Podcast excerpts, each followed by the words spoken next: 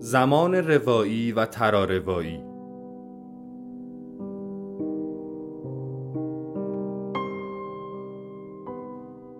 مدرس دکتر بهمن نامور مطلق.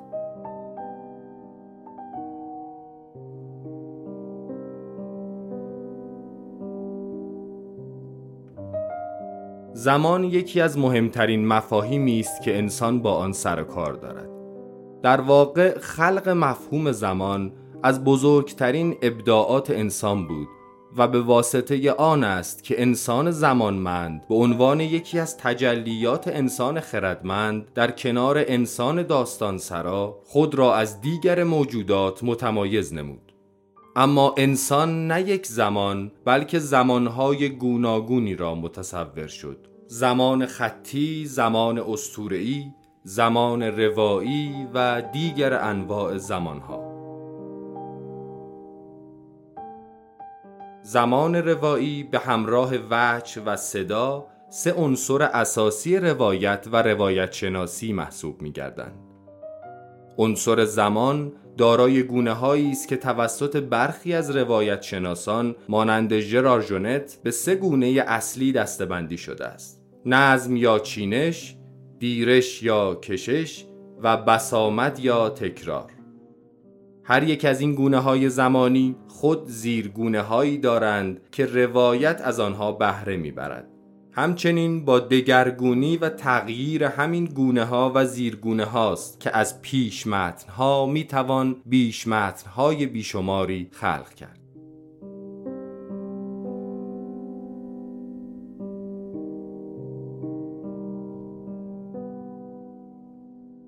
خب ما با نام و یاد خدا شروع می‌کنیم و این جلسه اول که اصلا کلاً کارگاه در رابطه با زمان و روایت خواهد بود و جلسه اولش رو آغاز می‌کنیم که مرتبط با خود بحث بیشتر فهم زمان هست. اما توضیح خواهم داد که زمان فهمیدنش خودش نیاز به جلسات بسیار زیاد داره و از نقاط مختلف مورد بحث قرار گرفته، دانش‌های گوناگون به زبان پرداختن و همشون هم حالا همچه که خواهم گفت هیچکدوم ادعای کامل بودن بحث رو ندارن و به همین جهت ما فقط یک اشاراتی رو خواهیم داشت برای اینکه بتونیم ورود به بحث اصلیمون رو بکنیم. در کل جلساتی که ما با هم داریم توی این دوره و یعنی زمان و روایت ما این رؤوس رو مورد بررسی قرار میدیم. خب امروز یه مقدمه خواهیم داشت، شاید مقدمه هفته آینده هم ادامه پیدا بکنه. گفتم یکی دو جلسه رو من مجبورم توضیحات اولیه یا پایانی بدم. نه رو جز جلسات حساب نمی کنیم که موضوع اصلی ما هم که گفتم فهم یک مسئله، فهم روایت و روایت شناسی. بحث مربوط به وجه، دو وجه داشتیم، دو زیر گونه داشتیم در خصوص وجه پردازی و روایت یا در روایت که گفتم خدمتون یکی برمیش به مسئله فاصله که خیلی خیلی موضوع مهمی بود و یکی هم به زاویه دید که اون هم خیلی مهم بود. اما در اینجا ما با سه تا زیرگونه مواجه هستیم، یعنی سه بخش داره بحث زمان و روایت. عمده خب محققان تو همین سه بخش بحث کردن، البته بحث های غیر از این هم هست، اما عمده اونها خصوصا ژرار ژنت که مرجع اصلی ما هستش این سه گونه رو برای مبحث زمان و روایت مورد بررسی قرار داده. ما هم بر همون اساس در این دوره همین کارو میکنیم. حالا یا بخوایم دست ببریم و تغییر تحولاتی انجام بدیم، لازمش اینه که اول آن چیزی که موجود هست و ما خوب بشناسیم و بعد در تغییر اون اقدام کنیم. گاهی بقیه از افراد با یک عجله‌ای همون چیزی را که دقیقاً متوجه نشدن و عمیق نشدن سعی میکنن که مورد دستکاری هم قرار بدن و حرف تازه هم بزنن. خب حرف تازه درست حسابی موقعی امکان پذیره که ما اون چیزی که موجود هست رو خوب بشناسیم. بدون شناخت خوب و تمام ابعاد آن چیزی که موجود هست نمیشه حرف تازه مناسبی زد. همین میشه که خیلی از آدم‌ها در روزگار ما، در جامعه ما به خصوص، عجله دارن برای اینکه یک کار تازه‌ای بکنن و این عجله باعث میشه که کارشون هیچ وقت تازه نشه و یک کارهای سطحی بشه و سرخوردگی و ناامیدی. پس بنابراین حداقل در این دوره سعی ما اینه که آن چیزی که هست خوب بشناسیم و بعد بریم سراغ این که اگر حرف دیگری هم داریم اضافه کنیم. خب تو اینجا ما سه مبحث هم که گفتم داریم. یکی بحث نظم، بعضیا توی کتاب‌ها چینش ترجمه کردن، بعضیا نظم گفتن. این وکیمی هم بیشتر منظورم ویا هستش که نزد ژنت با عقدغه، با واژه عقدغه، یعنی همین نظم بیشتر شناخته میشه. بحث بعدی ما راجع به طول و دیرش و کشش و اینا در عرصه زمانه، یعنی حالا اونجا باید توضیح بدم چقدر زمان طول داره و چقدر طول میکشه در اثر و چقدر خواندن اثر و یا دیدنش و یا شنیدنش طول میکشه. اینا مطالبی است که در اینجا بحث میشه و خواهید دید که چقدر بحثای جالبی داره که چگونه میشه خلاصه کرد، چگونه میشه یک دقیقه واقعی رو به 2 ساعت فیلم تبدیل کرد و یا 2 قرن اتفاق رو تو 1 ساعت فیلم و حتی کمتر خلاصه کرد. اینا بحثایی است که اینجا انجام خواهد شد و نهایتاً در آخر بحث تکرار، بسامد، که اون هم خیلی بحث جالبیه که شما یه دفعه می‌بینید در یک عمر شما صبحانه خوردید و بعد تو یک جمله میتونید خیلی خلاصه کنید چند صد روز یا چند هزار روز رو. بعد من یک عمر صبحانه خوبی خوردم. خب ببینید همه این تکرارهایی که هر روز انجام می شده یک بار تو یک جمله تمام میشه. این بحث تکرار میتونه یک موضوعی هم برعکس باشه، مثلا یک اتفاقی افتاده باشه و در ژانرهای گوناگون مثل ژانر پلیسی یا ژانر دادگاهی اون اتفاق بارها و بارها با نقاط دید افراد مختلف باز تعریف بشه و یک اتفاق چندین بار، حتی بعضی موقع تو بعضی از این رمان‌ها یک اتفاق 10 ها بار تکرار میشه، اما هر بار با یک نگاه تازه. این 3 موضوع موضوعاتی هستند که مربوط میشن به روایت و زمان و ما اینها رو بررسی میکنیم و با دخل و تصرف توی همین نظم و دیرش و بسامد بوده که خیلی یعنی آثار تازه، فیلم‌های تازه یا رمان‌های تازه نوشته شده با دستکاری اینا. حالا یکی دو تا مثال امروز میزنم که چقدر این مبحث میتونه برای خلاقیت مهم باشه، خلاقیت اثر هنری یا خلاقیت خلق هنری مهم باشه و چقدر میتونه کمک کنه که آثار خلق شده رو ما بتونیم خوب متوجه بشیم که چه اتفاقی داره میفته و نظر فنی بتونیم اونها رو تجزیه تحلیل کنیم، بتونیم اونها رو مورد نقد و تجزیه تحلیل قرار بدیم. پس ما بر اساس چیزی که پیش بینی کردم اگر همونطوری پیش بریم، برای هر کدوم از اینها یک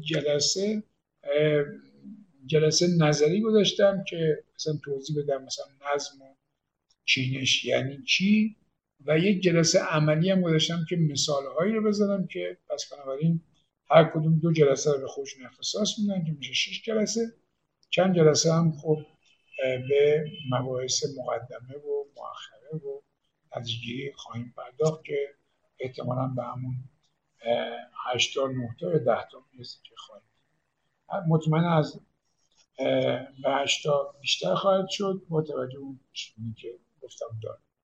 خب برای این کار ما چند تا کتاب باید مطالعه کنیم.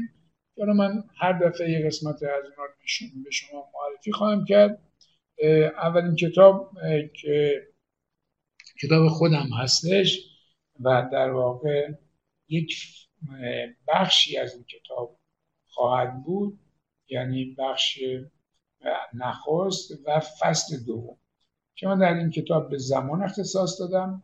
این میتونه به نوعی بشه اون اصطلاحاً هم میگیم هندبوک یا منوئل به قول فرانسوی‌ها یا این کتاب راهنما.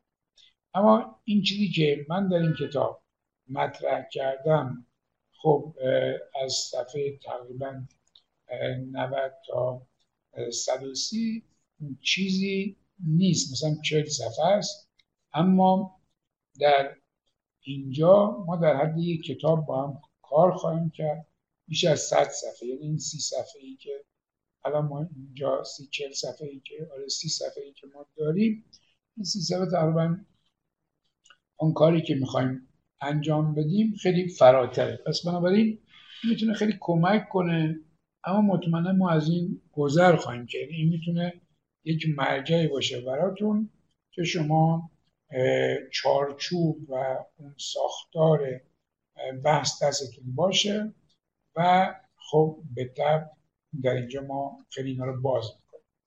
در این کتاب همونطور که ما هم در اینجا انجام خواهیم داد، یک بحث رابطه با این گونه ها رو داریم، مثلا بسامد یا نظم یا خب خود دیرش و اینا رو توضیح دادم و بعد رفتم سراغ تراگونگی اینا. حالا تراروایت، تراگونگی یعنی چی؟ یعنی که اومدم گفتم اگر به طور مثال نظم این هستش، وقتی که این نظم ها با زیرگونه هاشو ما در اختیار داریم و میخوایم یک اثر جدیدی از اثر قدیمی با اون نظم که عرض کردم وجود داره خلق بکنیم، چون بحث بین متنیت و ترامتنیت هم هستش، اون وقت در اونجا چه اتفاقات ممکنی میسر هست یا محتمل هستش. خب اونا هم همین کارو میکنن دیگه. این کسی که میاد فیلم میسازه اول میاد، حالا اون خصوصا اقتباسی ها اون رمان رو میگیره، اون فیلم قبلی رو میگیره و بعد شروع میکنه به فکر کردن که خب حالا چه دستکاری هایی بکنم از نظر زمانی، این رمان طولانی رو میتونم من تبدیل کنم به یک فیلم مثلا 2 ساعته، یا برعکس اگر یه فیلم 2 ساعته بخواد تبدیل به رمان بشه که این روزها داره این نوع از فعالیت ها هم زیاد میشه، یعنی یک جور ترامتنیت معکوس از سینما به رمان، اونم باید ببینید چی کار باید بکنه که یک فیلم 2 ساعته رو تبدیل یه رمان طولانی بکنه. پس چه چیزایشو باید بس بده چی؟ این قسمت و این رابطه دوتا متن رو خب ما اصولا رابطه ترامتنی میدونیم. پس بنابراین اگر بخوام خلاصه کنم این خواهد بود که این مبحث میتونه هم از یک سو به شما کمک بکنه که بحث زمان و روایت رو خوب دریافت بکنین، اصلا زمان نقشش در روایت چی هستش نقش روایت در فهم زمان چگونه است، و بعدش موضوع دوم اینه که حالا از یک روایت اگر بخوایم روایت دیگری رو خلق بکنیم که کمک هایی میتونه این مبحث به ما بکنه و یا اگر احیانا این کار صورت گرفته و ما بخوایم نقد بکنیم این اقتباسو، در اینجا این مباحث چه کمکی میتونم بکنم. پس من یه مداری پیچیده است، اما میخواستم بگم که سودمندی هایی میتونه داشته باشه. این کتاب پس تهیه باید بکنید، یا اینکه احتمالاً خیلیتون تهیه کردید قبلا. اون فصل دوم بخش اول که مربوط به زمان میشه رو مطالعه میکنید. اما کتاب مرجع دیگری که ما داریم، این کتاب مرجعی که خوبه شما حتما بگیرید و مطالعه کنید، حالا ترجمه شدهش هم خوشبختانه یکی دو ما داریم، یکی دو ترجمه از این داریم، اما این ترجمه بدی نیستش نسبت به ترجمه دیگر. مستقیما از فرانسه ترجمه شده، چون ترجمه دیگر از انگلیسی ترجمه شده. اینو توصیه میکنم که بحث گفتمان روایت شما بخونید. کتاب های دیگری که ژنت داره مثل اون آرایه ها متاسفانه ترجمه نشده، یا فکر کنم یه موردش ترجمه شده. اونها رو دیگه من خودم همچنان استفاده میکنم و در کلاس به شما منتقل میکنم. اون چیزی که لازمه شما دو تا کتابی که دستون باشه برای بهتر متوجه شدن مبحث، این دوتاست. این دوتا رو فقط هم قسمت زمانش رو بخونید که هم با هم مقایسه کنید و همین که میخوام توی بحث زمان عمیق بشید، که اونا که قبلا خب بچه خوندن که خیلی خوب، اونا هم که نخوندن میتونن بعدم بخونن. این بحث در این حالی که مرتبطه با بحث‌های دیگر هستش، اما در این حالا هم که عرض کردم یک شکل استقلالی هم داره، میتونه به صورت مستقلم مورد توجه قرار بگیره. خب این ژرار ژنتی که ما باش خیلی کار داشتیم و کار داریم، یکی از مهمترین روایت شناسان تمام تاریخه و خب درسته که بعد از او هم حرفایی تو این یکی دو دهه اخیر زده شده، اما همچنان یکی از مهمترین و بهتره بگم مهمترین مرجع روایت شناسی هم در ادبیات و هم در سینما و هم در هر روایتی دیگری اوست، با اینکه خب مطالبش بیشتر در حوزه ادبیات بوده، اما در حوزه دیگه هم یک سرکی کشیده.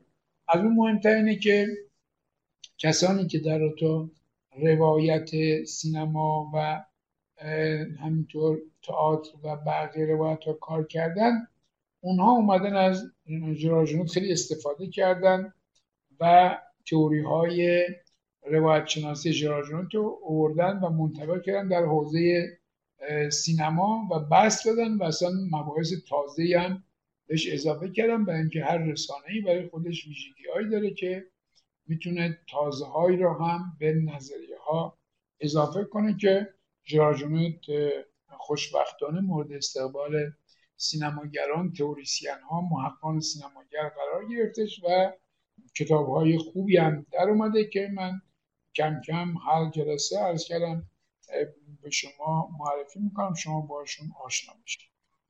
موضوع این جلسه همونطور که گفتم یه بحث کلی داریم، چون ببینیم زمان چیه که ما میخواییم با روایت مورد بررسی قرار بدیم و زمان در روایت و روایت در زمان رو میخواییم مورد بررسی قرار بدیم. خب اینا رو امروز یه مقداری تا اونجایی که بتونم توضیح میدم و بعد هر چقدر که نشد جلسه آینده تکمیل میکنم. اول زمان چیست رو سعی میکنیم صحبت کنیم، زمان و انسان، اصول شناسی زمان، فلسفه زمان، زمان و زبان، زمان و روایت، بعد زمان و نقد. بیشتر موضوع نقد روایت هستش اینجا نظرم. خب همونطور که میبینید هر کدوم از اینها میتونست خودش چندین ترم باشه، چندین کارگاه باشه. اما خب ما برای اینکه فقط یک مقدمه‌ای برای ورود به بحثشون به اشاراتی خیلی سریع بسنده می‌کنیم و بعد این روی همون زمان و روایت که به صورت تخصصی متمرکز میشه. خب بحث زمان یکی از بحث‌های خیلی مهمیه. پدیده زمان در این حال که پدیده بسیار آشناس، پدیده بسیار معماگونه و رازگونه‌ای هستش که خب ما در درک اون یه مقدار مشکل داریم، اما درش زندگی میکنیم و شاید هم به خاطر اینکه در اون زندگی میکنیم در درکش مشکل داریم، مثل ماهی که در آب زندگی میکنه و فهمش از آب بسیار دشواره با اینکه در آب. درک زمان چنان مهمه برای انسان که برخی معتقدن که اصلا با چنین درکی انسان وارد مرحله انسان خردمند شده، یا حداقل این دو با هم خیلی مرتبطن که توضیحاتی رو خواهیم. زمانه که موجب میشه ما با فهم اون نه تنها برای زندگیمون برنامه بریزیم، بلکه برای بعد از زندگیمون هم برنامه بریزیم و این یک ویژگی مناسب فرد انسان است. و همونطور که توضیح خواهم داد، خوشبختانه در اینجا فرهنگ ایرانی نسبت به زمان یک نظر و نظریه خاصی داره که نشون دهنده توجه ویژه این فرهنگ به زمانه. و وقتی براتون توضیح بدم که خود زمان چقدر مهمه و توجه به زمان چقدر امتیاز داره، خواهید دید که خب در این مورد حداقل فرهنگ ایرانی یه فرهنگ فریخته‌ای بوده و نسبت به زمان که یکی از عناصر مهم انسانیت توجه ویژه‌ای داشته در اسطوره‌شناسیش و همینطور در زمانمندی و گاهنامه‌نویسی و غیره. خب اول با این اینم که می‌بینید بحث متون رو حتما یاد یک اسطوره‌ای میندازه که اسطوره سیزیفه که در واقع انسان بدترین مجازات برای انسان دچار شدن به کار تکراری است که این اسطوره سیزیف رو به یاد ما میندازه، همون چیزی که موجب شد تا خب افرادی مثل کامو، مثل بیکت، مثل اوژن یونسکو مطالبی رو خلق کردن برای اینکه احساس میکردن به یک تکرار افتاده زندگی هر موقع به یک تکراری دچار میشه بحث خب سیزیف خودنمایی میکنه و اون تکرار هم خب همین وضعیتی است که میبینید که دائما زمان میچرخه و هیچ کاری به پیش نمیره. زمان ما رو در واقع دوچار یک، همونطور که گفتم، معمایی کرده که این معما با وجود تمام تلاش‌هایی که از دوره باستان شده هنوز کاملا آشکار نیست و به همین جهته که یکی از پرسش‌های جدی برای انسان کنجکاو این هستش میگه زمان چیست؟ در واقع زمان چیست؟ زمان چیست؟ پرسش بسیاری از محققان از جمله سانت اگوستین یا اگوستینوس هستش که در اون کتاب خودش و همینطور در اعترافات خودش، در آثار خودش، دائما یکی از پرسش‌های جدیش بحث زمان هستش. این بحث زمانی که از دوران گذشته شروع میشه و ادامه میده. یه جمله خیلی خوبی رو آگوستینوس داره که خیلی تکرار کردن و کسانی که در رابطه با زمان کار میکنن این جمله رو استفاده میکنن و میگه در مورد زمان چیست، خودش سوال میکنه، میگه زمان چیست و بعد میگه که اگر کسی این را از من مپرسد میدانم، اما اگر کسی بپرسد بخواهم توضیح بدهم دیگر نمیدانم. خیلی جمله خیلی قشنگی نشون میده که ذهن چقدر ذهن در واقع فریخته‌ای، پیچیده‌ای که همچین جمله‌ای ازش اومده بیرون. خیلی چیزا رو میشه با این جمله توضیح داد. مثل اون جمله دکارت که میگه من فکر میکنم پس هستم، این جمله کوچک دنیا رو عوض میکنه و انسان وارد یه ساحت تازه‌ای از تفکر میکنه. این جمله همونطور خیلی زیباست. خیلی چیزا رو میشه اینطور گفت که مثلا عشق چیست میدونم اگر از من نپرسید، اما وقتی بخوام توضیح بدم دیگه نمیدونم و حتی دیگه از بین میره اگر بخوام توضیح بدم. مثل اینکه یک مجسمه رو اونطور که سنت اگزوپری میگه ما بخوایم با اجزایش به نمایش بگذاریم، هیچ موقع دست یه مجسمه نمیتونه اون کلیت مجسمه رو نشون بده و حتی اینا رو تک تک هم نشون بدیم باز هیچ ما نمیتونه کلیت نشون بده. و به همین جهت این پرسش یک پرسش جدیه و این یکی از پاسخ‌هاست. یکی از پاسخ‌ها رو سانت اگوستین بعدش شروع میکنه تحمل کردن که براتون توضیح میدم، اما الان نمیخوام وارد اون بشم. میخوام یک مقداری راجع به اصلا خود زمان چی هستش، اون تعاریفی که در فرهنگ‌های لغت شده براتون توضیح. اول اینکه میگن موقعیت یا ظرف بی‌پایان و همگنی که در آن انسان‌ها و همه پدیده‌ها قرار می‌گیرند. یعنی یک ظرف بیکران و بی‌پایانی که همه چیز تو اون قرار می‌گیره. انسان و همه پدیده‌هایی که انسان می‌شناسه تو اون قرار می‌گیره. این زمانه. دیگر اینجا میگن مفهومی برای توصیف توالی رویدادها. بحث رویداد و زمان خیلی بحث خیلی جدیه که تو روایت هم در واقع ما با اون برخورد خواهیم کرد. پس بنابراین اگر شما بخواید توالی رویدادها رو توضیح بدید مجبورید به واسطه زمان توضیح بدید که اینجا شروع شد تا اینجا ادامه پیدا کرد و بعد دوباره رویداد دیگری آغاز شد به واسطه اون رویداد قبلی هم که برید جلو. پس مجبورید از زمان و صفات زمانی استفاده. دیگر اینکه گفته شده حرکتی بیوقفه که بر اساس آن از حال به گذشته، از گذشته به حال و از حال به آینده حرکت میکنه.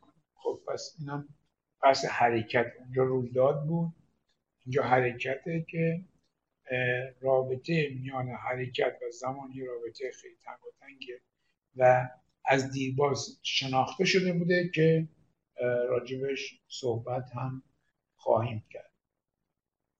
بعدی میگه کشش و دیرشی که حرکت را به کمیت قابل سنجش تبدیل میکنن. اینجا هم باز با حرکته، اما میگه ما به واسطه زمان حرکت و رویداد رو قابل سنجش میکنیم. پس اینجا به یک وسیله و یک ابزار سنجش تبدیل میشه. این هم باز خیلی مورد بحث محقق‌ها از جمله همین آگوستینوس و بقیه قرار میگیره، پل ریکور و دیگران قرار میگیره که خیلی مهم. مثلا میگیم یه قرن طول کشید یا یک روز کار من طول کشید و یک ساعت در روز من مطالعه میکنم، چون برام خیلی بیشتر از این باشه مطالعات.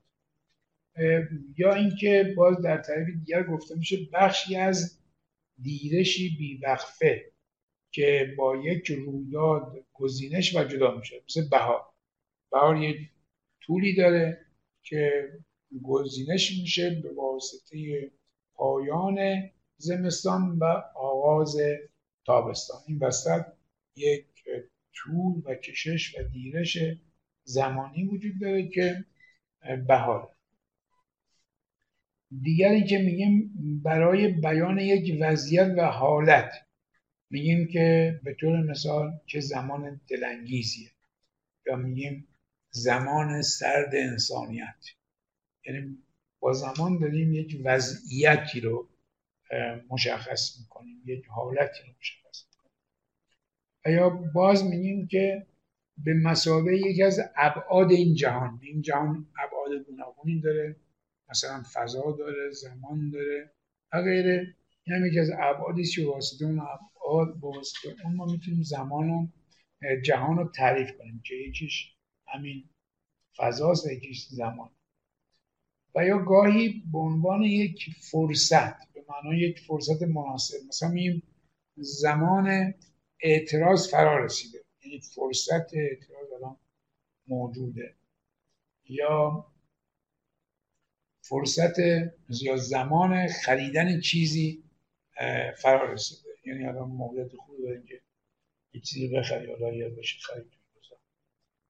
همینطور تعریف دیگه توی فرهنگ لغات فارسی هم معادل هایی مثل وقت و هنگام و دوره و عهد و مدت و نوبت، مهلت و فرصت، فصل و موسم و همینطور موعد و مرگ. خیلی جا تو زبان فارسی وقتی میان زمان بیشتر موقع مرگ در نظر گرفتش، خصوصا تو اشعار نمونه‌اش زیاد. اما از نظر ریشه شناسی لغت لاتینش که تام یا تایم هستش، به فرانسوی تام، از یک ریشه یونانی گرفته به معنای تختی شده، برعکس این چیزایی که گفتیم یعنی بیوقفه و اینها. خود واژه تامپوس به معنای چیز تختی شده و قابل تختی، هم تختی شده از هم قابل تختیه. مثلا همینطور که میگیم روز و فصل و اینها، بالاخره اینا تختی شده هستن. و از این جهت در مقابل، یعنی تامپوس در مقابل اتم قرار میگیره. اتم یعنی چیزی که دیگه قابل تختی نیست، دیگه تجزیه نمیشه، یعنی انقدر ریز شده که قابل تقسیم و تختی نیستش. پس زمان چیزیست که قابل تقسیمه. حالا از یه جهتی همونطور که توضیح دادم زمان پیوستگی داره، از یه جهتی هم گسست داره که از دو جهت این نگاه کنیم میتونیم دوتا داشته باشیم. پس بنابراین واژه‌اش هم اینطوری است. زمان و انسان که اگر بخوام یه توضیح بدم، این پرسش هم میشه وجود داشت که آیا زمان مفهومی است که همه موجودات درک میکنن یا فقط انسان درک میکنه؟ آیا یک ساعت انسانی داره یا اینکه نه طبیعیه، یعنی همه موجودات هم به نوعی باش مرتبطن؟ کانت اینجا میگه که در اون خرد نابش میگه که زمان وجود داره و در بستر آن دیگرگونی ها میسر میگردد، اما زمان فقط برای انسان معنا داره. از این زمانی که ما راجع صحبت میکنیم این زمانی نیستش که بقیه موجودات ازش درکی داشته باشن، تصوری داشته باشن، یا اینکه مبتلا به اون شده باشن. حالا اینکه مبتلا به میگم یعنی که حیوانات هم زمان میگذره ازشون و تغییراتی درشون حاصل میشه، اما اون درکی رو که انسان از زمان داره اونا دیگه اون درک رو ندارن.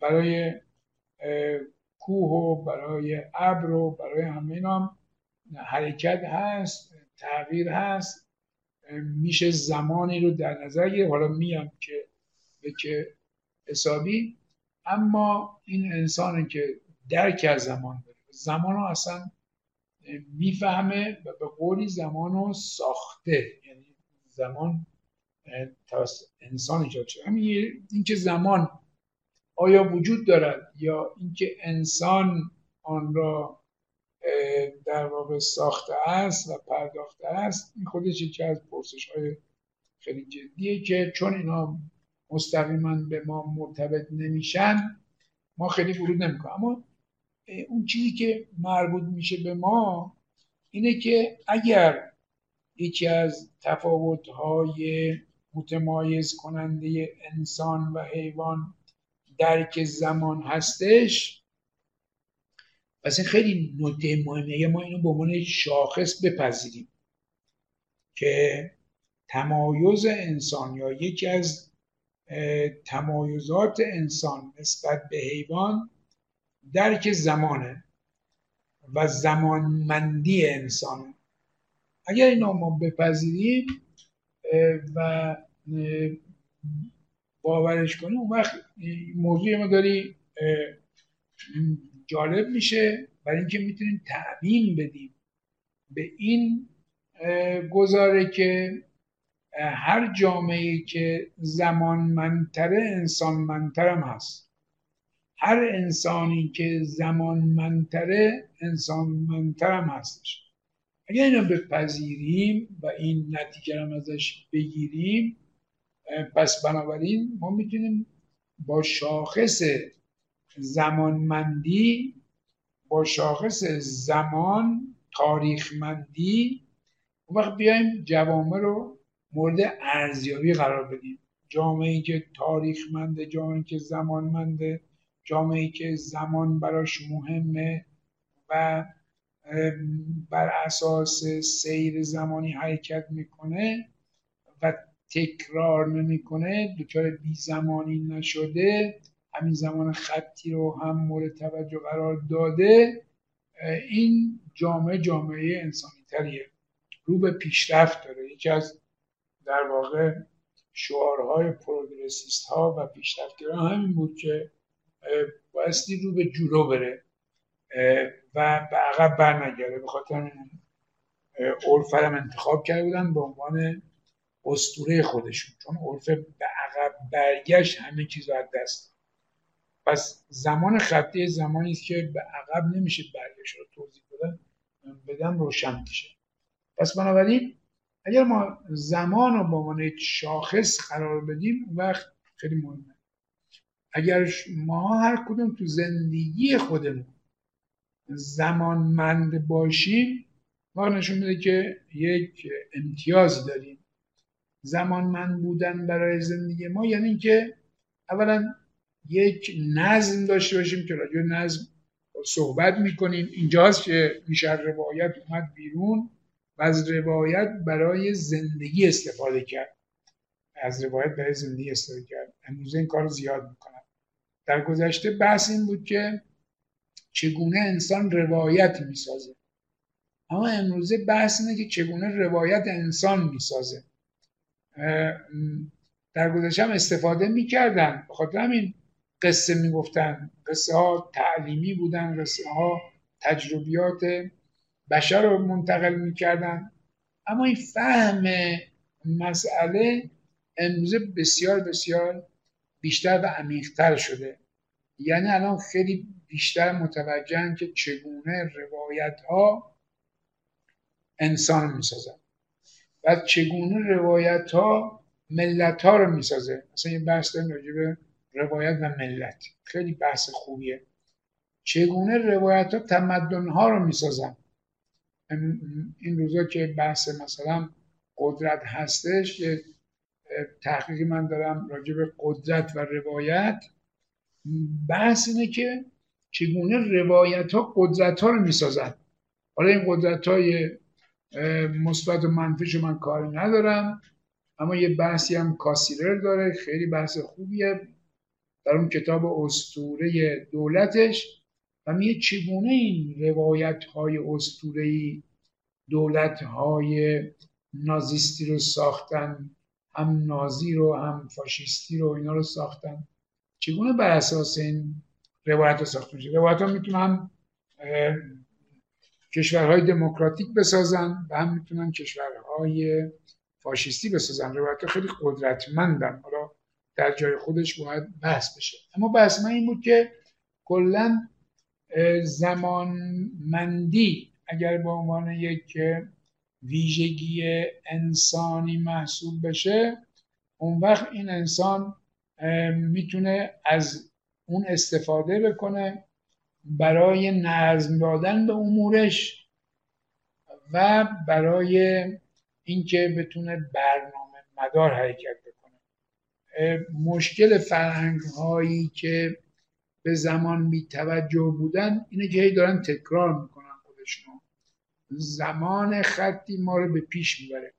من نمیخوام بگم که فقط این زمان خطیه که مناسبه، تو میخوام بگم روایت چگونه از زمان خطی انتقام میگیره. حالا وقتی رسیدیم بهش براتون توضیح میدم چگونه انسان سعی میکنه با روایت از این زمان خطی فرار بکنه. اما این به این معنا نیستش زمان خطی رو نادیده بگیره، کرونوس رو نادیده بگیره. پس بنابراین یه حد اعتدالی وجود داره و یه تقسیم فضا و بخشی وجود داره که هر کدوم از اینا در جای خودشون میتونن مفید باشن.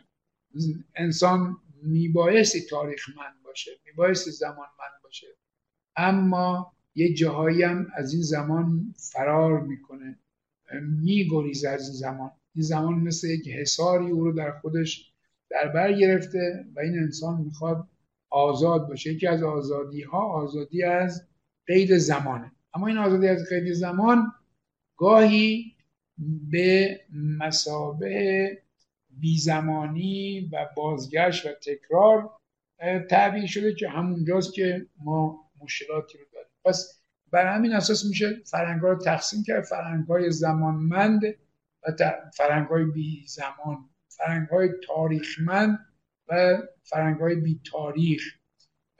برای چی؟ برای اینکه اون حرکته نیست.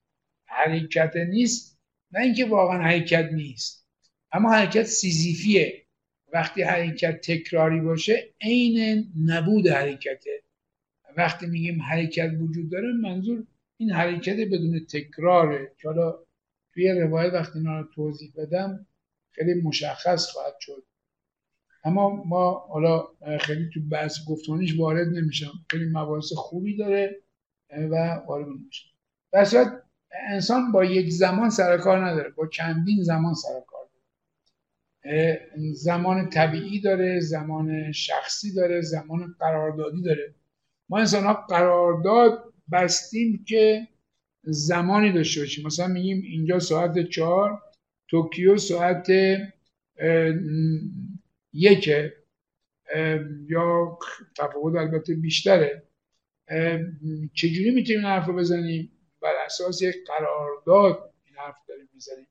زمان طبیعی هم که زمانی که همون روز و شب و ماه و فصل و اینا که اتفاقات میفته، هر چیزی زمان شخصی هم داره دیگه. زمانی داره که در خلوت خوش، اصلا این موقع شما میگید که من متوجه نشدم کی زمان گذشت، کدوم زمان، کی، اینا همه شما تو کدوم زمان بودید، اینا همه قابلیت بحث داره که توی روایت شناسی هم گاهی از این تفاوت‌های زمانی به خوبی استفاده شد.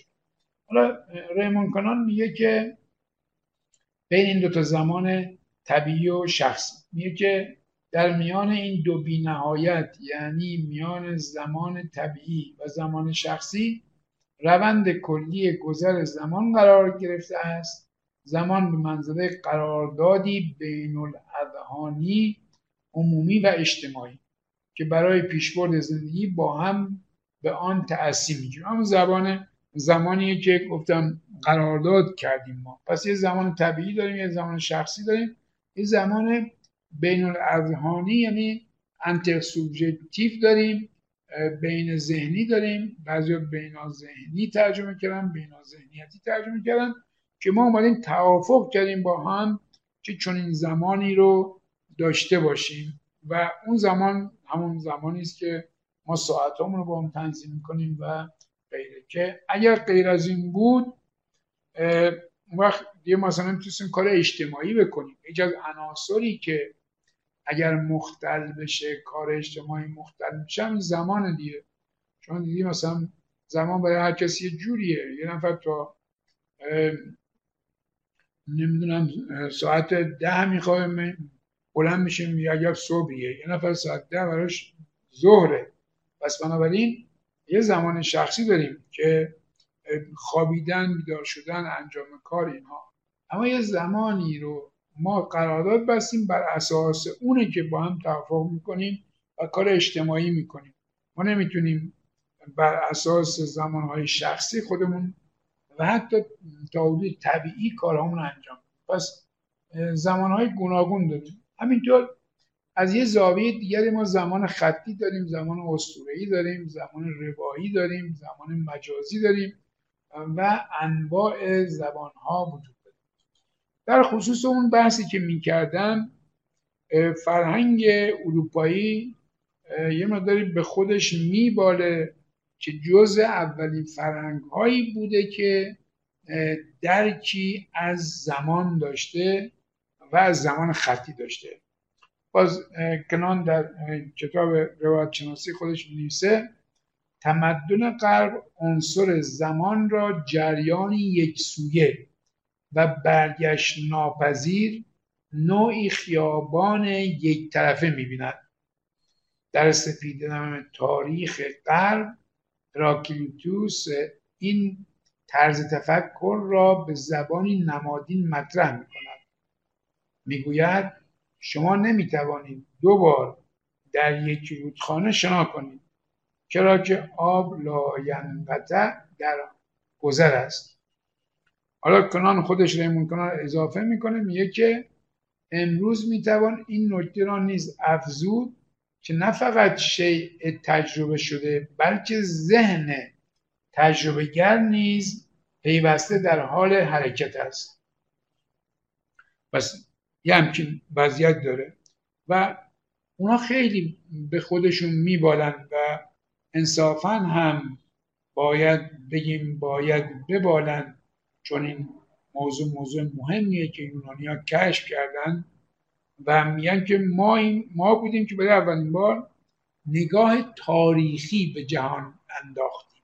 با همین گزاره هراکلیتوس یک نگاه و یک نگرش تاریخی به جهان انداختن اینا. احتمالاً تمدن‌های دیگری مثل ما هم داشتن، اما خب ما دیگه متاسفانه سند نداریم، چون نمیشه یک حکومت، یک امپراتوری که بزرگترین امپراتوری دوران باستان بوده که کوروش و داریوش و اینها بنا گذاشتن، اما درش نگرش زمانمند نباشه یا مکانمند نباشه، فضامند نباشه. ما میدونیم که خیلی اتفاقات بزرگ در اون دوره افتاده و چقدر ساعتهای خورشیدی داریم، چقدر توجهات به نیایش ها بوده، زمان داشته.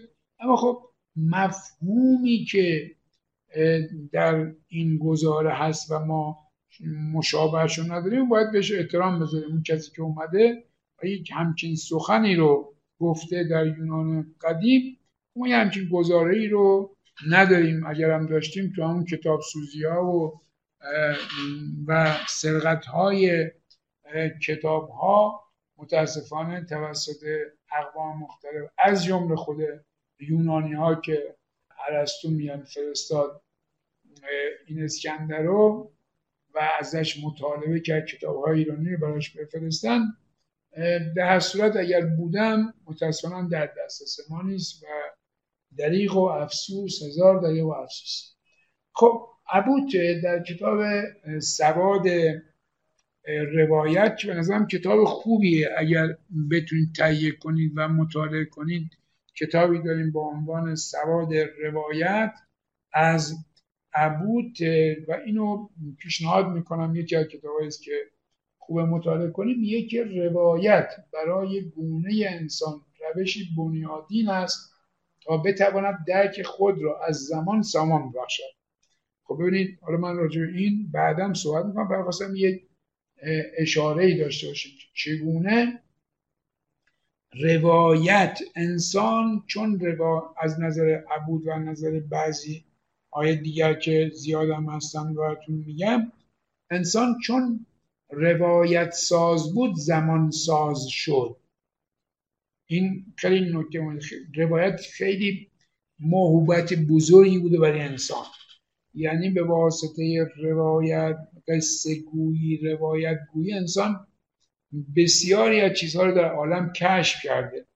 به خاطر همینه که همین امروز هم فرهنگ هایی که روایت ساز هستن فرهنگ های پیشرو هستن. الان روایت های دوران ما رو کدوم فرهنگ میسازه؟ آیا غیر از اینکه هالیوود داره میسازه و یه نهادهای اینطوری، یعنی جایی که بتونه روایت بسازه بر اساس همون اصلی که خدمتون گفتم، روایت و قدرت میسازه. جایی که بتونه روایت بسازه فهم از جهان و اوست که داره میسازه. و توی این جمله عبود به خوبی روشن بود. حالا جمله‌های روشن‌تر هم داریم که خدمت خواهم. پس بنابراین زمان موجب اندازه‌گیری میشه. زمان در این حال به ما اندازه‌گیری یاد میده و ترکیب زمان و روایت به ما ذهنیت علی میده، علت معلولی میده. حالا این خیلی موضوع مهمیه که باید باز میکنم که چگونه روایت به ما کمک میکنه تا ما یک نگاه علی داشته باشیم. خب حالا نه، شاید نه هر روایت به همون اندازه‌ای که بقیه روایت، یعنی هر روایتی شاید یه جوری اینو برای ما تبیین میکنن، اما برخی روایت ها این رابطه رو به خوبی تبیین میکنن و این نگاه علی که از روایت برخواسته میشه میتونه یک ملت رو منطقی کنه، نگاه منطقی بهش بده. حالا تودوروف بحثای خیلی خوبی در این زمینه داره که بهش رجوع خواهم کرد. پس بنابراین روایت و زمان اینها به طور تنگاتنگ با هم و با برخی از مفاهیم مثل علت و معلول، روابط علی مرتبط میشن. پس بنابراین ما در رابطه با اینکه رابطه انسان با خب زمان چیست، همونطوری گفتم یه رابطه ویژه است. هیچ موجود دیگری چون ارتباطی نداره. حتی اینجا من یک کتابی رو برای شما دارم معرفی میکنم که خوشبختانه ترجمه هم شده، من ترجمهش هم دارم، ترجمه بدی هم نیست، از پل ریکور که عنوانش هست تان اغسی، یعنی زمان و روایت، توی ترجمه با عنوان زمان و حکایت ترجمه شده.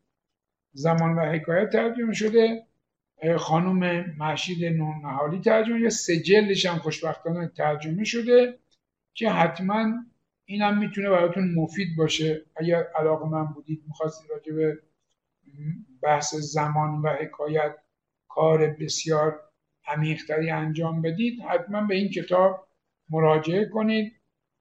کتاب اولش راجع پیرنگ و اینها هستش، پیرنگ و حکایت تاریخیه. کتاب دوم راجع پیکره بندی زمان هستش و سومیش هم راجع به زمان حکایت شده هستش، روایت شده هستش. اگر خواستید، علاقه‌مند بودید، میتونید به این کتاب‌ها مراجعه. خوشبختانه ترجمه شده. ترجمه‌های واقعا کتاب‌های خوب یک نعمته که جامعه ما گاهی خوشبختانه نعمت رو ما داریم از جامعه. خب از راهایی که میشه به در واقع زمان و ارزش زمان نزد فرهنگ‌ها پی برد، اسطوره‌شناسی زمان هستش. خود اسطوره‌شناسی زمان نیاز به یک یا چندین دوره داره که راجعش صحبت بشه، خیلی بحث مهمیه و امیدوارم که حالا در جلسات دیگری که ما جاهای دیگه داریم که راجع اسطوره دارم من بتونم بهش بپردازم. اما اسطوره شناسی خب عالم خاص خودشو داره، خیلی بحث برانگیزه. اسطوره، واژه اسطوره، اسطوره شناسی، این هم نگاه‌های منفی بهش هست، مثبت هست. مثلا همین کاسیرر که خب ارنست کاسیرر این نگاه منفی به اسطوره داره و قدرت اسطوره هم میبینه و از اسطوره هم میترسه. فلاسفه از اسطوره ها میترسن، افلاطون هم میترسید، برای اینکه اسطوره ها با هیجان و احساسات و اینها سرکار دارن و فلاسفه تو این زمینه خیلی ضعیفن و عمدتاً اسطوره ها مخل برنامه های فلاسفه هستن. حالا این فلاسفه به همین جهت نگاه بسیار منفی دارن که واقعاً برخی از اسطوره ها میتونن منفی باشن، اما اسطوره ها میتونن مثبت هم باشن که حالا جای خودش باید بررسی بشه. یعنی اسطوره ها میتونن کمک کنن. اصلا اسطوره روایته، روایت که ما میخوایم راجعش صحبت کنیم، داستان که میخوایم صحبت کنیم، این جزء میتوس محسوب میشه و اسطوره محسوب میشه که ما راجعش بحث خواهیم کرد. اما در صورت میخوام بگم اسطوره ها یا اسطوره شناسی عالم خودشون دارن، زمان هم در اونجا زمان خاص خودشونه، یعنی اونها زمانهای خاص خودشون دارن، فضای خاص خودشون دارن. اسطوره شناسی بسیار موزل ایجاد کرده برای خب همین فلاسفه و نمیدونم دانشمندان و اینا، برای اینکه اصلا یک قدرت بزرگی است، شگفت انگیزی است و همینطور انسان به یک فضا، یک مکان و یک جهان دیگری میبره و سوق میده، اصلا برایش جهان دیگری ترسیم میکنه. در صورت همه اسطوره شناسیان اصلا به زمان توجه داشتن، نمیشد توجه نداشته باشن. انسانی که تو خودش پیری میبینه، مرگ میبینه و گذر زمان رو میبینه و تغییرات در خودش، نمیتونه به زمان توجه نکنه. از اولین حکایت هایی که در دست ما رسیده مانند گیلگمش، ما بحث زمان رو داریم. وقتی که بحث مرگ پیش میاد، بحث زمان هم پیش میاد. مثلا خواهم گفت که یکی از علتهایی که روایت شکل گرفت این بود که در مقابل مرگ مقاومت کنه که توضیح خواهم داد. پس بنابراین اسطوره‌شناسی‌ها همشون به موضوع زمان پرداختن. اما من اینجا به دو تا اشاره خیلی گذرا میکنم و بحث اصلی رو، چون من در این حال که نسبت به بین‌المدنیت خب یه تخصصی دارم، چند کتاب نوشتم، بیشتر کتاب‌ها رو شاید در حوزه اسطوره نوشتم و اینو حیفم میاد که همینطوری زخمی کنم برم. یه اشاره میکنم ازش میگذرم. امیدوارم که یه فرصتی بتونم بحث اسطوره و زمان یا اسطوره زمان رو صحبت کنم. علت این که دوست داشتم بحث اسطوره رو انجام بدم این بود که ایرانی‌ها یک جایگاه خاصی دارن در موضوع اسطوره زمان. اولا که خب هیچ فرهنگی به اندازه فرهنگ ایرانی به خصوص زروانیسم به زمان توجه نکرد. چرا؟ برای اینکه این فرهنگ و این مذهب بر این باور بوده که هیچ چیزی نبوده جز زروان و زمان و به واسطه زمانه که بقیه در واقع پدیده ها شکل میگیرن، به واسطه زروانه که اهریمن و اهورامزدا شکل میگیره که داستانشون میدونی و من نمیخوام تکرار کنم که دعاها و نیایش هایی که میکنه موجب شکلگیری نطفه اهورامزدا میشه، شکی که میکنه موجب شکلگیری نطفه اهریمن میشه. حالا به کی دعا میکرده، چجوری دعا میکرده، اینکه تنها بوده و غیره، اینا خودشون یه بحثی داره که جای خودش باید انجام بشه. اما واژه زمان به گفته بسیاری از محققان از فارسی، از پهلوی، از ایرانی به عربی رفته. اگر این درست باشه خیلی موضوع مهمیه، برای اینکه نه فقط به خاطر اینکه یک واژه‌ای حرکت کرده و از یک فرهنگ به فرهنگ دیگه رفته، بلکه نشون دهنده اینه که اون فرهنگ چون این مفهومی رو در خودش تونسته بپرورونه و این که تونسته چون این مفهومی رو بپرورونه نشون دهنده اون فریختگی و اون غنای اون فرهنگه. ببینید الان ما کلی از مفاهیم داره از غرب میاد برامون، مثلا همین میگیم اینترنت. خب این نشون میده که چقدر تفاوت بین ما مصرف کننده و اونهای تولید کننده وجود داره. فقط یه واژه نیست که اومد. اونهایی که در آینده میان راجع به ادبیات فارسی تحقیق میکنن مطمئنا میدونن که یک واژه و یک انتقال ساده واژگانی نیست. اینجا مفهومی شکل گرفته که یک تمدنی تونسته اون مفهوم شکل بده و به یک تمدن دیگر یا فرهنگ دیگری که ناتوان بوده در اون رابطه، نابارور بوده در اون رابطه، به اون انتقال داده و اون رو بارور کرده. خب این خیلی نکته مهمیه. اگر واژه زمان از ایرانی به عربی رفته، از فارسی به عربی رفته، این نشون میده که چقدر تفاوت بوده، چون زمان مثل اینترنت نیست. زمان خیلی مهمتر از واژه اینترنته. مفهوم زمان بسیار بسیار مهمه و مثل واژه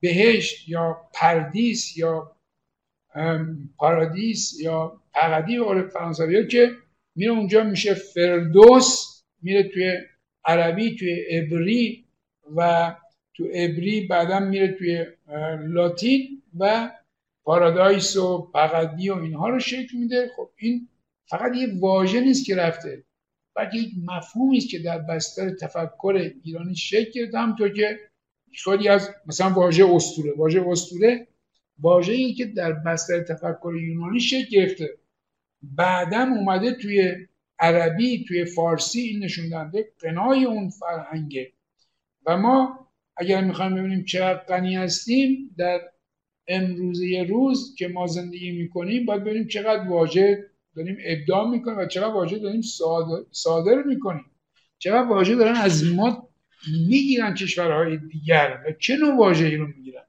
خب من از این بس بگذارم. پس این نشون میده که زمان چقدر برای ایرانیان مهم بوده و امیدوارم که بشه راجعش یه بحثی کرد. بعدها هم که میدونید خیام و دیگران که گاه نامه‌هایی درست کردن و چه تقویم‌هایی رو شکل دادن ایرانی‌ها و این یکی از افتخارات ماست که باید اینها رو ما یادآوری کنیم تا دوباره اعتماد به نفسمون ایجاد بشه و بتونیم کارهای تازه انجام بدیم.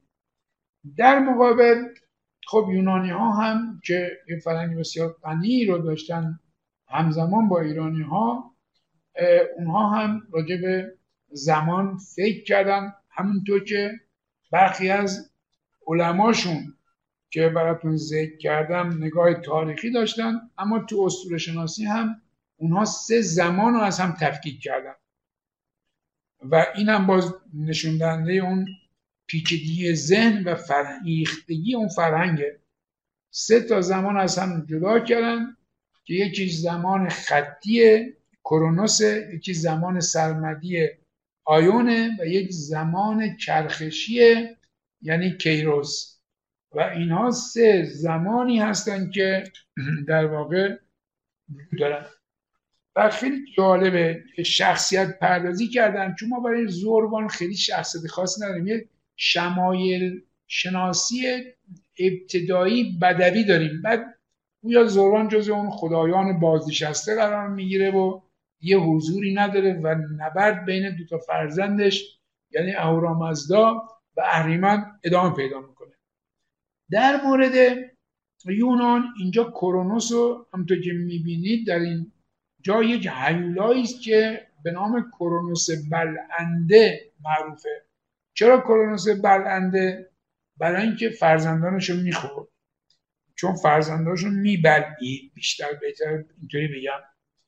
و این خیلی نکته جالبیه، خیلی نکته جالبیه. اولا که کرونوس اگر داشته باشم ندارم اینجا تصویری ازش، داست در دستشه، برای اینکه پدرش اورانوس شنیده بود که فرزندانش روزی اونو از تخت به زیر خواهند کشید و به خاطر این فرزندانش همه رو میکشت و کرونوس و گایا مادرش تونست نگه داره و نهایتا با اون داست اومد پدرشو که در واقع اورانوس یعنی آسمان رو عقیم میکنه با داست و چون اون عقیم میشه و نابارور میشه از سلطنت به زیر میوته و کرونوس می جای اونو میره و چون شنیده بوده یه همچین بلایی سر خودش میاد چکار میکنه؟ بچه هاشو میبلعیده تا اینکه زئوس نهایتا میتونه پنهان بشه، مادرش کمک میکنه، مادر بزرگش کمک میکنه که گایا باشه، کمک میکنه، این پنهان میشه، میاد اون نبرد تایتان ها شروع میشه و کرونوس شکست میخوره و برای زئوس هم یه همچین پیشبینی میشه که البته زئوس پرومته براش همچین پیشبینی میکنه و زئوس چون هوشمند بود، باهوش بود، از اون به نحوی فرار میکنه از اون سرنوشت و میتونه آتنا نتیجه اونه، برای اینکه آتنا یکی از فرزند بود با یکی از زنها تو رو واژگون میکنه، این بالاخره متیس بوده، اونو تبدیل میکنه به یک قطره و اونو میبلعه و آتنا از مغزش به وجود میاد، یعنی از مغزش متولد میشه با کمک هفایستوس و اینها که خب داستان خاص خودش رو داره. پس بنابراین کرونوس زمان خطیه و زمانیه که همه چیز رو میبلعه و میره، زمان هولناکیه، زمانی که دائما لحظات عمر ما رو میبلعه و ما رو به مرگ نزدیک میکنه، ما رو نهایتا خواهد بلعید و همه ی هستی رو خواهد بلعید، یعنی کرونوس یه همچین وضعیتی داره. کرونوس بیشتر برای پایان دادنه، اما زوربان بیشتر برای آغاز کردن بودش و خب اینها خب همشون جای بحث دارم. و این کیروس هم خیلی جالبه، این کیروس یه مقداری چرخشیه، چند تا ویژگی داره و بیشتر اساطیری هم اینه، یعنی زمان اساطیری اینه یا زمان آیونیه که سرمدیه ابدیه یا زمان کیروسیه. کیروس لحظات خوبه از یک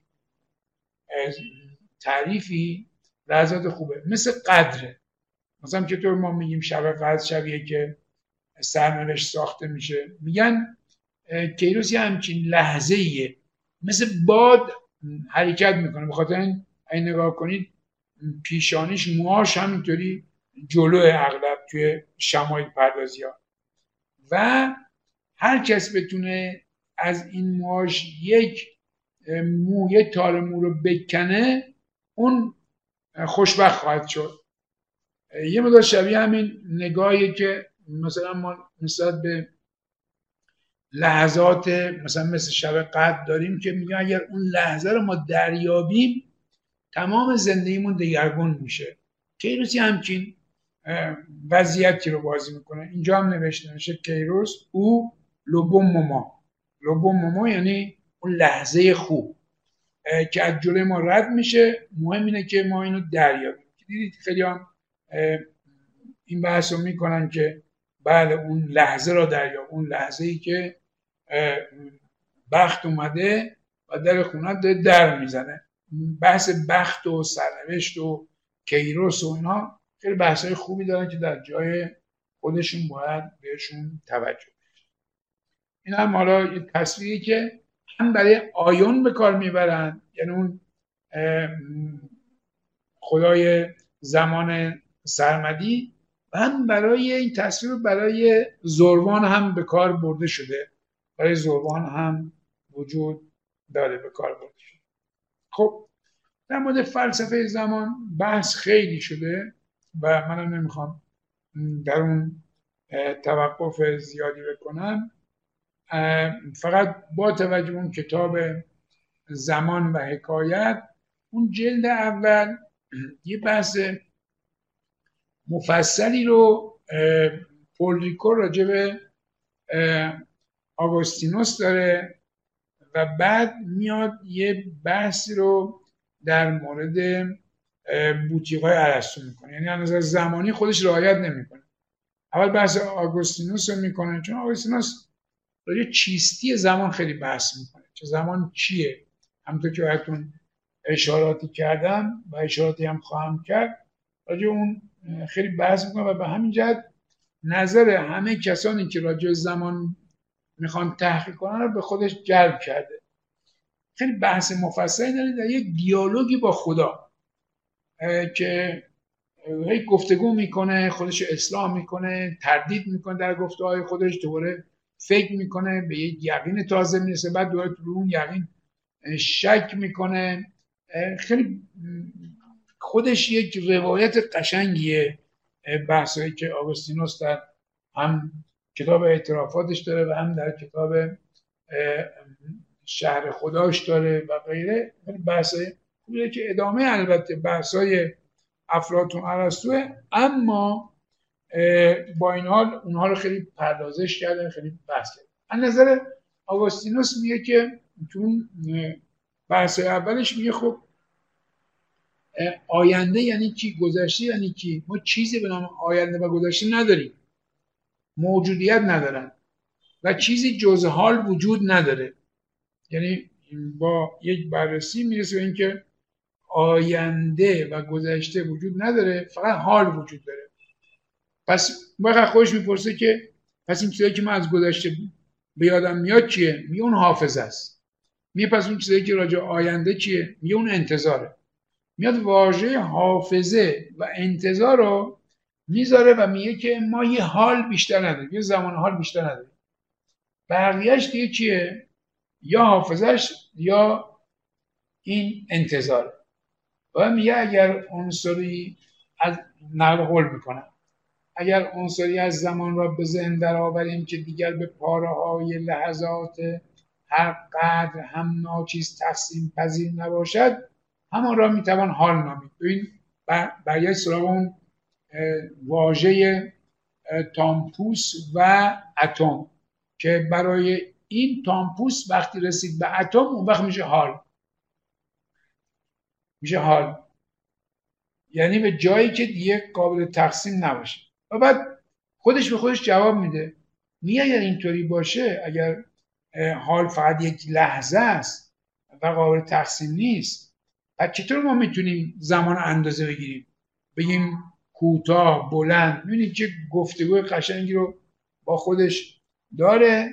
و بعد میگه که خب پس ما اگر فقط حال نداریم و از اون طرف هم ما میتونیم تقسیم بکنیم و با زمان سنجش انجام بدیم، حالا اینا رو چجوری با هم میتونن جمع بشن، اینا که با هم در تضادن؟ به فرمول جدیدی میرسه و میگه ما سه تا حال داریم. یک حال چیزهای گذشته رو داریم که همون حافظه است.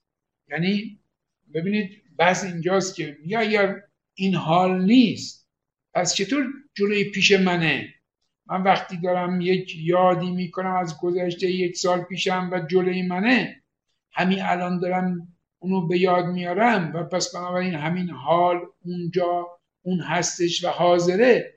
پس چطور من میتونم بگم در واقع گذشته نیست و چطور میتونم بگم حاله و چطور میتونم بگم وجود نداره و چطور میتونم بگم وجود داره؟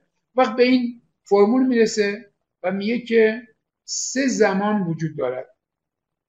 پل ریکور رو نقل میکنه میگه که شاید به معنای حقیقی بشود گفت سه زمان وجود دارد: حال چیزهای گذشته، حال چیزهای حال، حال چیزهای آینده.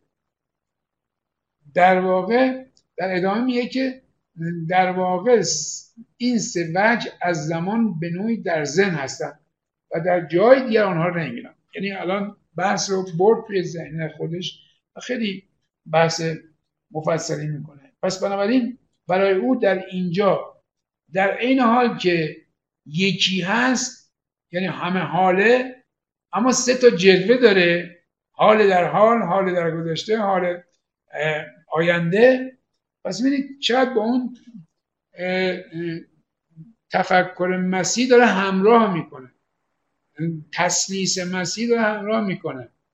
در این حال که یکی سه تاست، یعنی میخوام بگم چرا ایدئولوژی نقش داره در این تعریف. و بعدش میاد پس میگه که حال چیزهای گذشته همون حافظه است، حال چیزهای حال همون مشاهده است، حال چیزهای آینده هم که انتظاره. چرا میاد راجع به این که خب حالا آیا پس بیرون از من زمان وجود نداره؟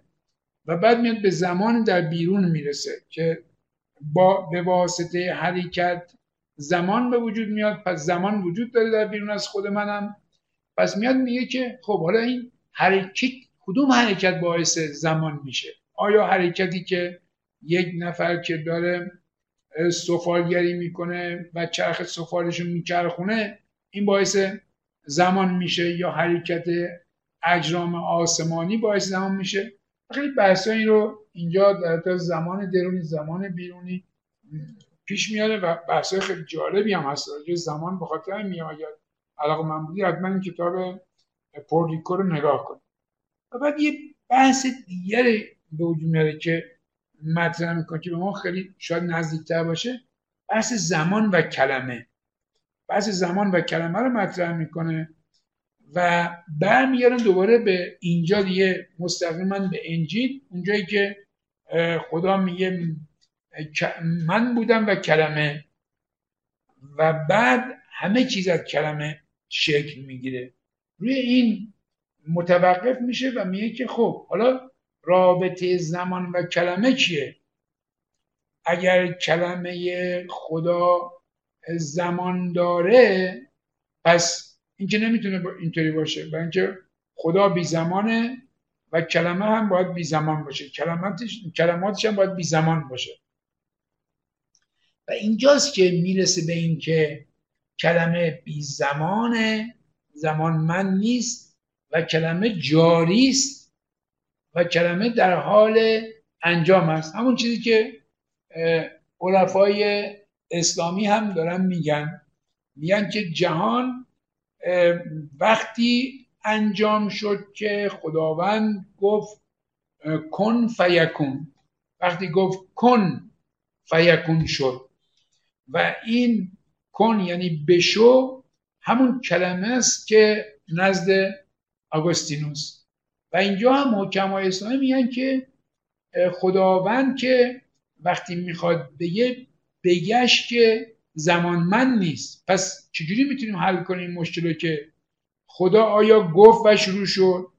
اگر تموم شد گفته خدا پس این زمانمند بوده که تموم شده، آغاز داشته و تمام شده، و خدا در زمان بوده که این حرف زده، پس اون فعل خدا در زمان قالب زمان قرار میگیره. اینجاست که حکما میگن که نه، این جهان در حال شدنه، همونطور که کن در حال گفتنه. یعنی اون کن تمام نشده چون مشمول زمان نمیشه و به همین جهت او داره ادا میشه، برای هم میشه بی زمان و جهانم به طور بی زمان داره حرکت میکنه برای شدن و هیچ موقع تمام نمیشه. و یک بحث خیلی خاصی رو اینجا سنت اگوستین یا اگوستینوس داره انجام میده و پیش میبره که این مباحث تئولوژی که بیشتر مربوط به زمان هستن. بعد یه با رنسانس یه برمیگرده زمان مکانیکی و اینها شروع میشه و مباحث مرتبط به زمان تا جایی که یا کانت صحبت میکنه راجع زمان که زمان منتظر ما نمیشود و هایدگر که میگه ما به زمان پرتاب شدیم. این خیلی بحث برانگیزه این بحث هایدگر که زمان وجود داره و ما به زمان پرتاب شدیم و این پرتاب شدن انسان به زمان خب این خیلی مورد نقد و مورد گفتگو و مورد تحلیل و اینها قرار گرفته که در جای خودش باید صحبت بشه که کسانی که اتفاقا مورد نقد قرار میده و میگه که از همین گزاره هاست که فاشیسم و نازیسم استفاده میکنه همون کاسیرر هستش که میاد راجعش بحث مفصلی داره که من دیگه اون برنمیاد.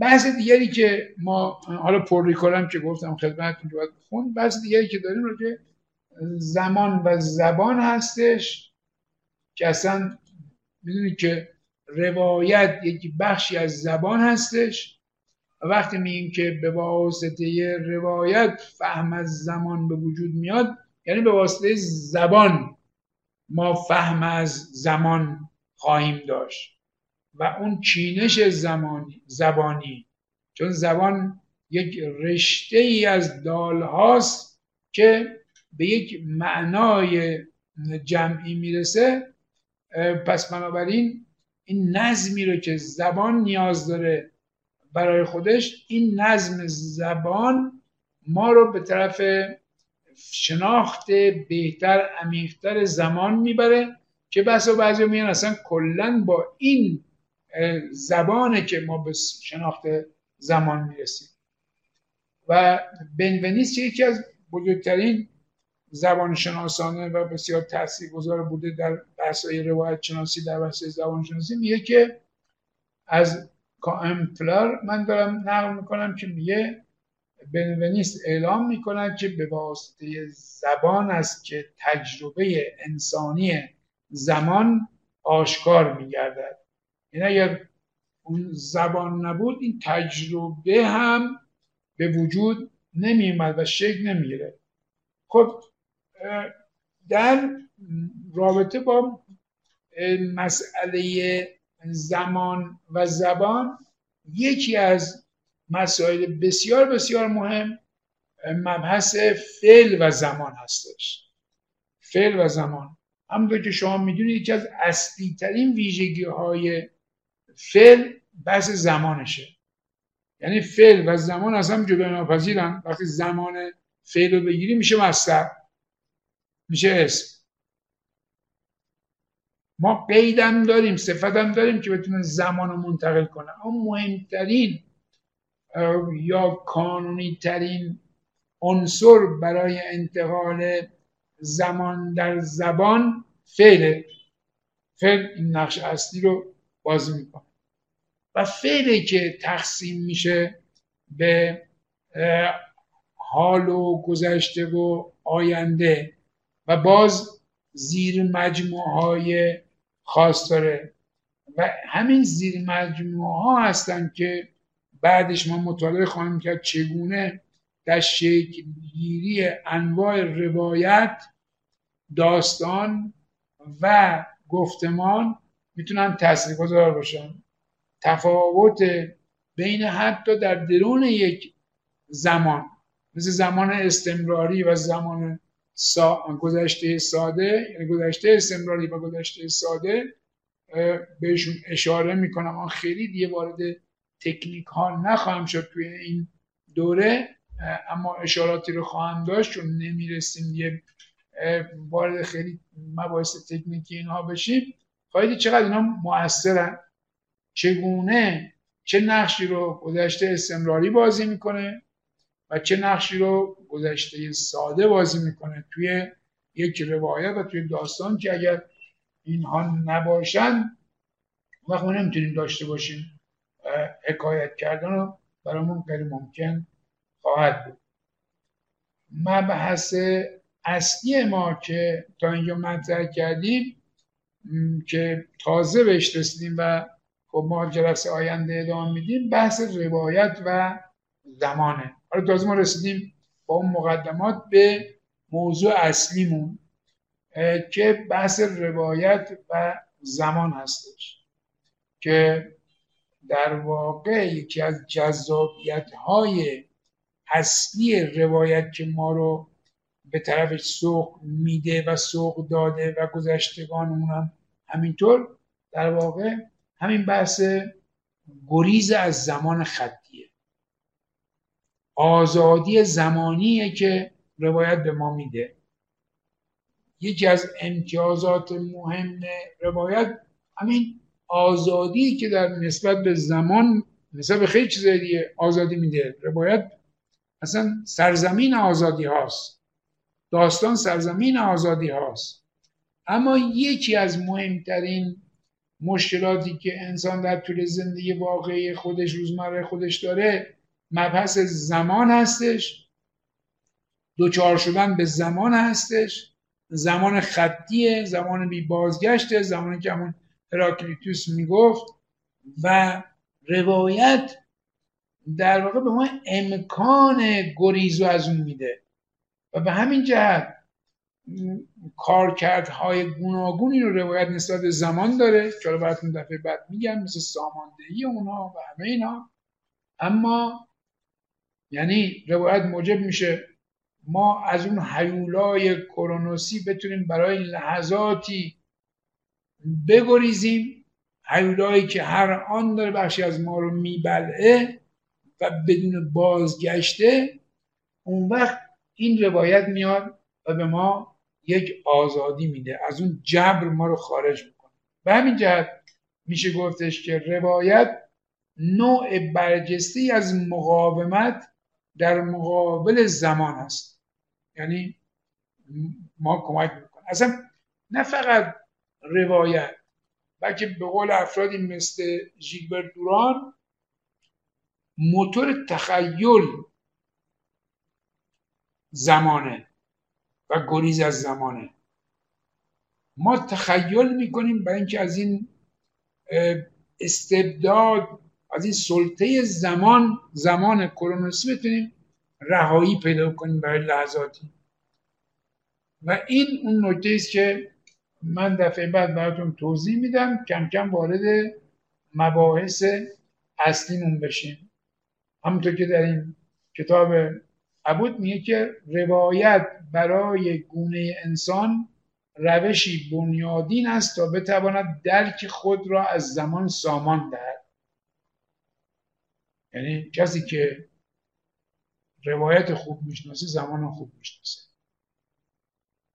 حالا این شاید شما مثلا بگید بعضی هستن که خیلی روایت علاقمندن، بچه ها میشنن داستان گوش میکنن، اما خیلی هم بی‌نظمن یا خیلی ها اصطلاحاً خودشون هنرمند میدونن، اما هنرمندی هم در این میدونن که خیلی نظم زمانی نشوشن. اینها این درکی که ما از روایت داریم با این یه مقدار متفاوته، این اشتیاق و این، یعنی از اینکه ما از سلطه زمان خطی در بریم و در سلطه روایت بیفتیم، با اینکه ما روایت رو با یک ابزار برای مقابله با اون کرونوس و زمان خطی استفاده کنیم، اینا با هم یه فرق میکنن که توضیح خواهم داد براتون.